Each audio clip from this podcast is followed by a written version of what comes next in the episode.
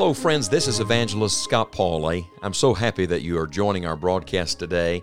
Several years ago, when we first began the Enjoying the Journey broadcast, we started with my favorite book of the Bible.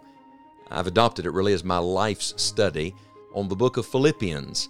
And the theme, of course, of that great book is the joy of the Lord Jesus Christ. Uh, truly, it is the, the Bible treatise on what it means to enjoy the journey. Now we're thrilled to share this anniversary series with you again in the hopes that God will use it in your life to help you learn to enjoy the Lord Jesus Christ at whatever stage you happen to be on on life's journey. I trust that these studies from the Word of God today will refresh your spirit and renew your strength for the days ahead. God bless you as you listen.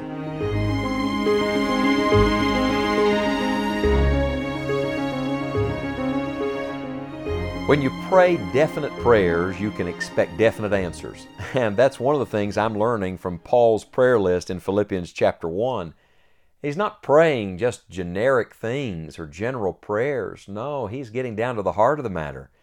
We've learned already two prayer requests of the Apostle Paul for the believers in Philippi. The first is in verse 9, where it says, In this I pray that your love may abound yet more and more in knowledge and in all judgment. It's a prayer for inward growth. And then verse 10, that you may approve things that are excellent, that you may be sincere and without offense till the day of Christ now, this is a prayer for outward growth. And now we come to the great climax in verse 11 being filled with the fruits of righteousness, which are by Jesus Christ, unto the glory and praise of God. This, my friend, is a prayer for upward growth. In two ways. One, he uses the word fruits. I'm envisioning now looking at a, a garden it's wonderful to see the new life as it begins to break through the soil, but it's even more wonderful to look out and see the plants fully grown and bearing fruit. They're growing upward, they're maturing. And then we go even higher than that. Notice how the verse ends under the glory and praise of God. You know, prayer begins with God and it ends with God. It's really not about us at all, it's all about the Lord. Someone has aptly said that prayer is not me getting my will done in heaven. Rather, it's getting God's will done on earth. It's all about God. Mr. Spurgeon used to say that the prayers that God answers are the ones that begin with Him. You remember the Lord Jesus taught His disciples to pray. And He said, After this manner, therefore, pray ye, Our Father, which art in heaven, hallowed be thy name. Thy kingdom come, thy will be done, as in heaven, so in earth. Give us this day our daily bread, and forgive us our trespasses, as we forgive those who trespass against us. And lead us not into temptation, but deliver us from evil. For thine is the kingdom, and the power, and the glory forever. Amen. Notice that the prayer begins with God's glory and it ends ultimately in God's glory. We're praying not for something to come to us, but rather for something to go to Him, and that is all glory to the Lord. In a very real sense, all prayers end at the nail pierced feet of Jesus Christ. All prayers lead to the throne of God for God to get the glory. And so look at the prayer request in verse number 11 that he prays. He prays that they will be filled with the fruits of righteousness. Now, fruit is an interesting thing. You can't produce fruit, you can only bear fruit. God produces it. As a matter of fact, you can't produce your own righteousness. You can only bear His righteousness. Listen to it again being filled with the fruits of righteousness. He's praying that they will so yield their life to the Lord that God is able to do in them and through them everything He wants to do. I believe there's a great principle here. So often when we're praying for those we love, we're praying for what we want. We're praying for them to straighten up and do right and do what we think should be done. When in reality, we should be praying, Oh Lord, work so deeply in them that your will will be accomplished. Do you remember the Lord Jesus in his prayer in the Garden of Gethsemane when he prayed, Oh my Father, if it be possible, let this cup pass from me. Nevertheless, not my will, but thine be done. This is what true prayer says.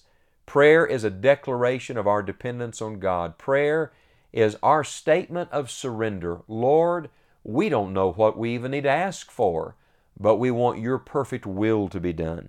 And Paul prayed that they would be filled. I love that word. It takes you back to the word abound in verse 9 and to the phrase more and more in verse 9.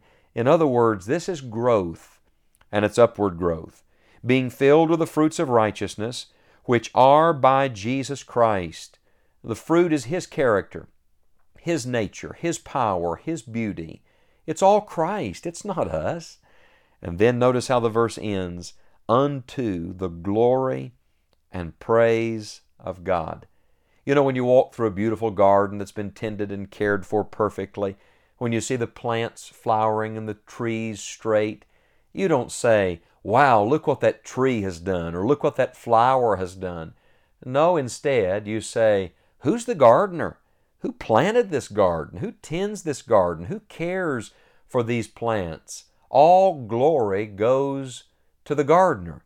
And can I tell you, when people walk through our lives, when they come in contact with us, when they observe any good thing in us, it should remind them not of us, but of Jesus. Friend, if there's any good thing in any of our lives, it's not us, it's all God. All of our righteousnesses are as filthy rags. The only good thing in my life is Jesus. And when people walk through the garden of your life, all glory should go to the gardener, unto the glory and praise of God. I believe that is exactly what the Lord Jesus meant in John chapter 15 teaching his disciples, interestingly enough, in a garden, uh, looking at vines and looking at branches, when he said to his disciples these words. In verse 7, If ye abide in me, and my words abide in you, ye shall ask what ye will, and it shall be done unto you. Remember the joy of prayer? And listen to verse 8 Herein is my Father glorified, that ye bear much fruit, so shall ye be my disciples. You see, the Lord Jesus' desire is to produce His fruit in our lives so that when people observe it, the Father, the gardener, the one who planted and tends and cares for our life, gets all the glory. And friends, this is the secret to true joy. As a matter of fact, in the same chapter, in John 15, verse 11, Jesus said, These things have I spoken unto you, that my joy might remain in you, and that your joy might be full. Pray today for inward growth, for outward growth, for upward growth. And as you do, Jesus will make His joy a living reality in your life. Oh, may God help you today to enjoy the journey. Rejoice in the Lord always. And again, I say, rejoice. We are grateful you've joined us for this study today. If you love the book of Philippians, be sure to visit our website, enjoyingthejourney.org, and download the audiobook of Philippians. Scott also has a full sermon series through Philippians that we believe will be an encouragement to you as well. And until next time, may the joy of Jesus help you enjoy the journey.